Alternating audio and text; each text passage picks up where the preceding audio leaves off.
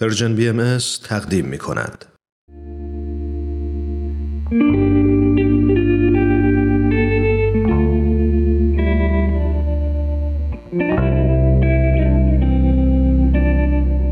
عبدالبها سر خدا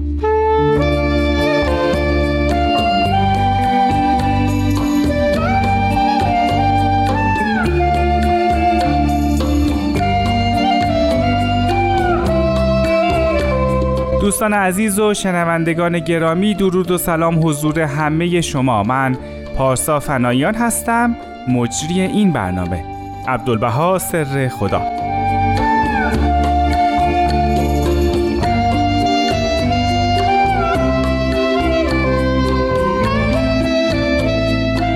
به برنامه عبدالبها سر خدا خوش اومدین. برنامه ای که اختصاص داره به حضرت عبدالبها فرزند و جانشین پیامبر دیانت باهایی یعنی حضرت بهاءالله.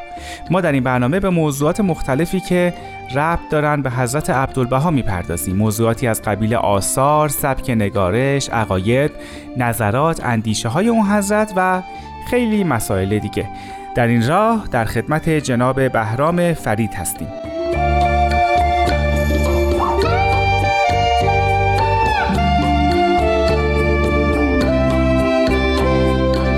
حضرت عبدالبها میفرمایند بسر ظاهر درست نمی بیند قوه بصیرت قدری اعانه میفرماید.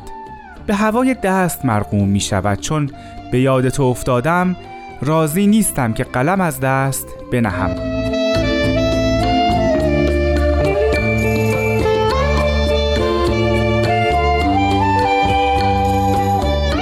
انبوه آثار حضرت عبدالبها برای من شگفت انگیزه و تصمیم گرفتم برنامه امروز رو به این موضوع اختصاص بدم و از جناب فرید درباره کلیت آثار حضرت عبدالبها پرسیدم و پرسیدم چه مقدار از آثار اون حضرت رو ما امروز در اختیار داریم. در ابتدا باید ارز کنم که یک نوجوان نه ساله که پدر او در شدائد و تزیقات دچار حبس و گرفتاری میشه از ایران تبعید میشه و به عراق عرب میره. در بغداد تا 19 سالگی دور از خانه و کاشانه همراه پدر و خانواده خودش به تبعید روزگار رو سپری می‌کنه و بعد از اون به نقاط دورتری مثل ادرنه تبعید میشه. مرادم حضرت عبدالبهاست و بعد از ادرنه باز به نقطه بد آب و هواتری مثل عکا سرگون میشه. تصور بفرمایید که این جوان چه خاطری می‌تونه از حکومت ایران و مردم ایران داشته باشه. وقتی در کوچه ها و پس کوچه های شهر تهران در سن 5 6 سالگی به موقعی که به مکتب می‌رفته و در اونجا بچه ها بهش سنگ می‌زدن و تحت عنوان بابی او رو اذیت می‌کردن به طوری که تا آخر عمرش دیگه نتونست ادامه تحصیل بده و هرگز هم نشد. که در جایی به تحصیل مشغول بشه چه تصوری می شود داشت از چنین کسی که چه خاطری از ایران و مردم ایران داشته باشه در حیرتم که حضرت عبدالبها به رغم تمام این مشکلات باز هم به ایران و زبان فارسی عشق میورزیدن و این این مرز و بوم رو بسیار دوست می. صورتهای گوناگونی از این تعشق هست عبدالبها به ایران رو میشه مثال زد. اما شاید مهمترین رکنی که از زندگی هست عبدالبها میشه برگرفت نوشته های ایشونه. تحت عنوان آثار و الواح و مکاتیب ایشون ما خیلی از نوشته ها رو داریم که از ایشون به یادگار مونده. شاید هست عبدالبها با خلق و خویی که داشتن چندان به خاطر نسل امروز ما نیایند. شاید حضرت عبدالبها رو در طی سفرهای غریبی که در سنین کهولت به اروپا و آمریکا داشتن ما نشناسیم. شاید حضرت عبدالبها رو با نوع معاشرت ایشون با مردم روزگار خودشون نتونیم بشناسیم. و از این دست شاید ها هزاران شاید دیگر هست که راهی برای شناختن حضرت عبدالبها وجود نداره. اما مستقیم ترین راه سهل الحصول ترین راهش مراجعه به آثار و الواح حضرت عبدالبهاست بیش از ده ها هزار فقره لوح از حضرت عبدالبها باقی مونده. آثاری بزرگ و کوچک مختصر و مفصل. و برای همین نگاهی به آثار حضرت عبدالبها می‌تونه آینه باشه برای شناختن بیشتر و بهتر حضرت عبدالبها. حضرت عبدالبها در خلال آثار خودشون بهتر و ملموستر حتی شناخته میشن. گاهی اوقات ما با ظرائف زندگی حضرت عبدالبها در خلال آثار ایشون روبرو میشیم. در برخی مواقع حتی می‌تونیم ایشون رو به عنوان یک شخصی که دوستانی داره و این به این دوست با این دوستان با وفاست می‌تونیم ببینیم و ایشون رو بشناسیم. خلاصه کلام آثار و الواح حضرت عبدالبها بهترین راه برای شناختن و پی بردن به حیات و احوال ایشون است. به همین جهت باید هر کسی که می‌خواهد حضرت عبدالبها رو بشناسه لاجرم به این آثار مراجعه کنه.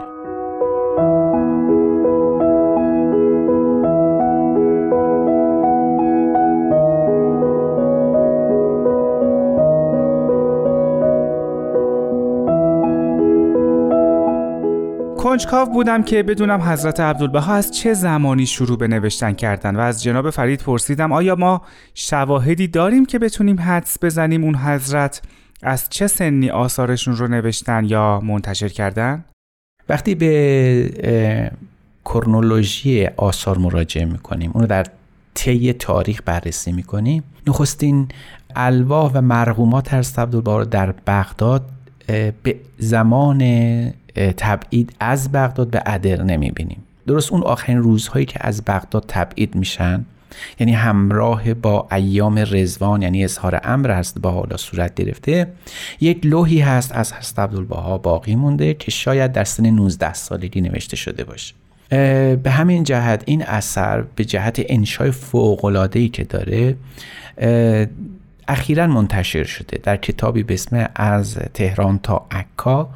این لوح رو ما می‌تونیم بخوانیم. در اونجا شگفت آوره که یک جوان 19 ساله بدونی که مدرسه ای رفته باشه و تحصیلات عالیه داشته باشه چقدر شیوا و فسیح و فوق العاده زیبا می نویسه انقدر نوشته او زیباست که گاهی اوقات آدم یاد گلستان و بوستان سعدی میافته. گمان مبرید که فساحت و بلاغت کلام و حلاوت گفتار از عبدالبها فقط و فقط در چشم مؤمنان حضرتش دیده میشه. ابدا این گونه نیست. ادوار براون که بعدها شاید حدود سی سال بعد حضرت عبدالبها رو در سال 1890 در عکا دید به انگامی که برای ملاقات حضرت حالا رفته بود او گواهی میده به فساحت و زیبایی کلام حضرت عبدالبها. او می‌گوید گمان نمی کنم شخصی بر فساحت بیان قدرت تمثیل و توضیح و احاطه دقیق به آثار مقدسه یهود و مسیحی و اسلام حتی در بین قوم ممتازی که وی بدان متعلق است بتوان یافت. نوع مکاتبات ادوار براون با حضرت عبدالبها در اختیار ما هست و می‌تونیم اون رو با دقت مورد لحاظ قرار بدیم و دریابیم که این گفته ادوار براون چندان تعارف نبوده بلکه عین واقعیت و حقیقت مطلبی بوده که او از حضرت عبدالبها دریافت کرده. به عبارت دیگه آثار حضرت عبدالبها نامه های ایشون رسائلی که نوشتن کتاب هایی که تدوین کردن گویای این مطلب هست که از نخستین روزهای زندگی در بغداد اما با اجازه هست الله پدر بزرگوار ایشون شارع امر بهایی شروع به تحریر و تدوین کرده.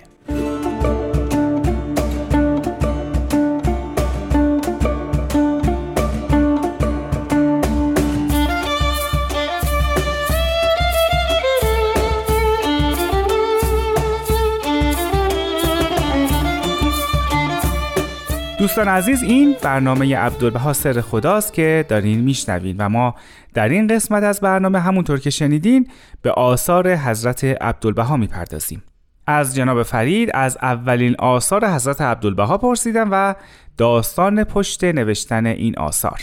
در حقیقت باید گفت که آثار حضرت عبدالبها در نخستین روزهای ادرنه به اجازه حضرت الله آغاز میشه. بعد از اون لو شاید مشهورترین اثر ایشون تفسیر معروف بر حدیث کنتو کنزن مخفیان باشه که خیلی از مورخان باهایی بر این اعتقادند که این اثر در بغداد نوشته شده و در سن 14 یا 16 سالگی. اما قرائن و از جمله دستخط خود حضرت عبدالبها نشون میده که این اثر در ادرنه و در حوالی سن 20 یا 22 سالگی نوشته شده. در ادرنه یکی از مشایخ اهل تصوف از حضرت بهاءالله سوال می‌کنه که آیا می‌توانند تفسیری بر حدیث کنتوکنز مرقوم بفرمایند؟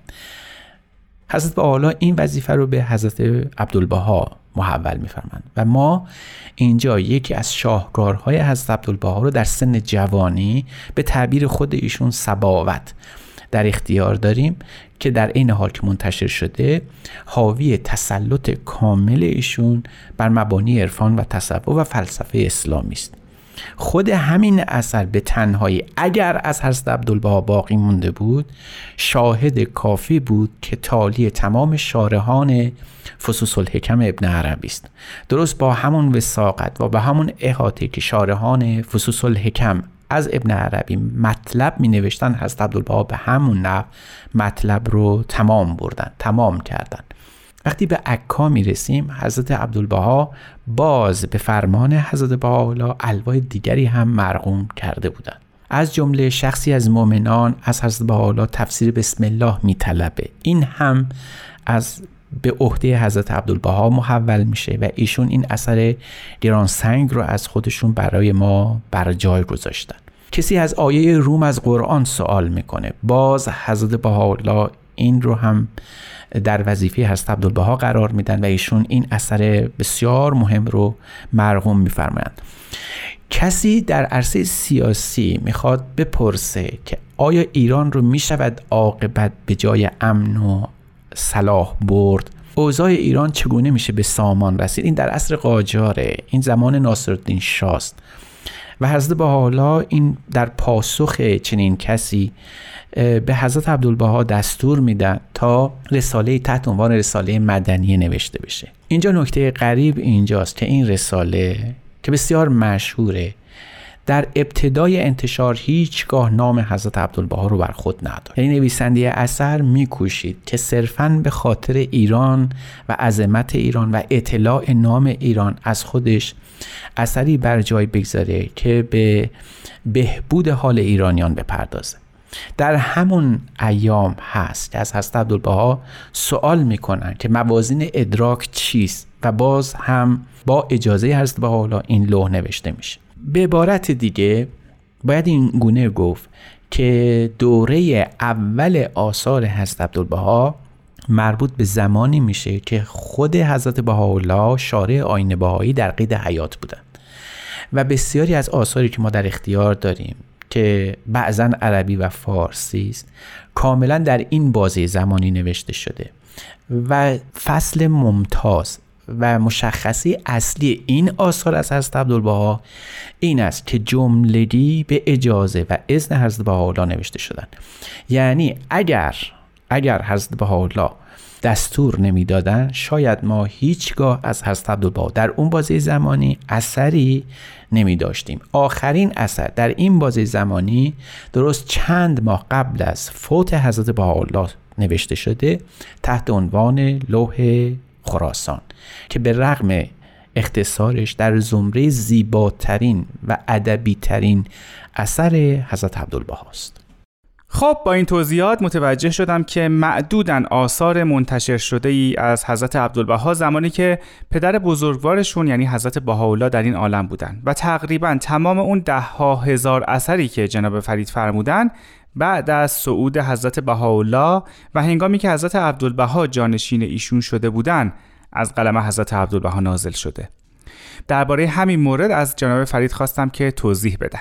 بعد از صعود همونطور که گفته شد آثار حضرت عبدالبها بسیار زیاد. هر کسی در ایران بود و هر کسی که بعدا از غربی ها مؤمن شدن با حضرت عبدالبها در ارتباط بودن. و از ایشون سوالهای گوناگون تقاضاهای متفاوت داشتن و حضرت عبدالبها هیچ کدام از اونها رو بدون پاسخ نگذاشتن.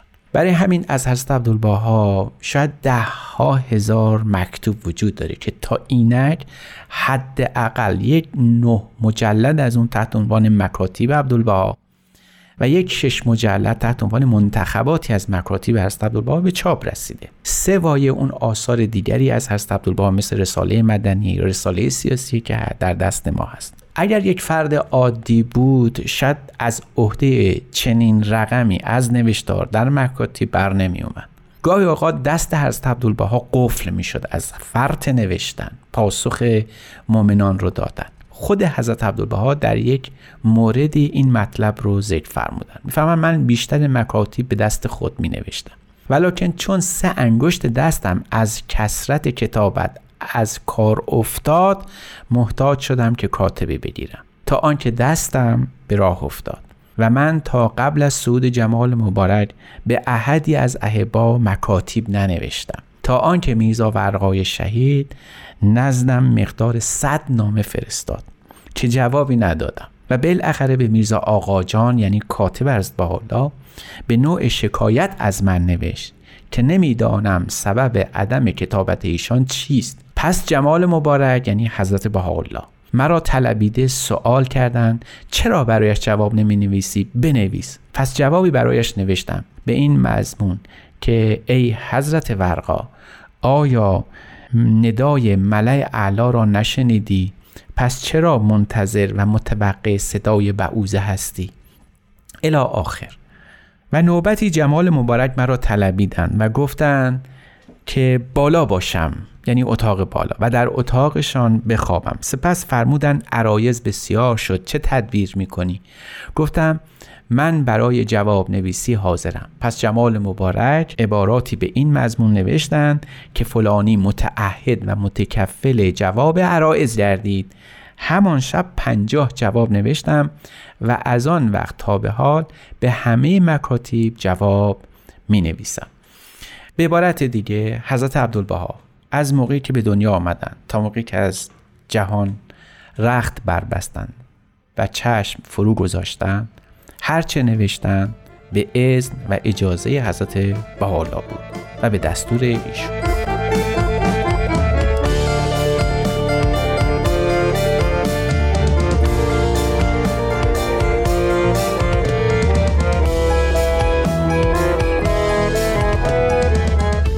دوستان گرانقدر این نهمین قسمت از برنامه عبدالبها سر خدا بود که شنیدید. با تشکر از شما و تشکر از این که همراهیتون رو از ما دریغ نمی شما رو به خدای بزرگ میسپرم خدا نگهدار.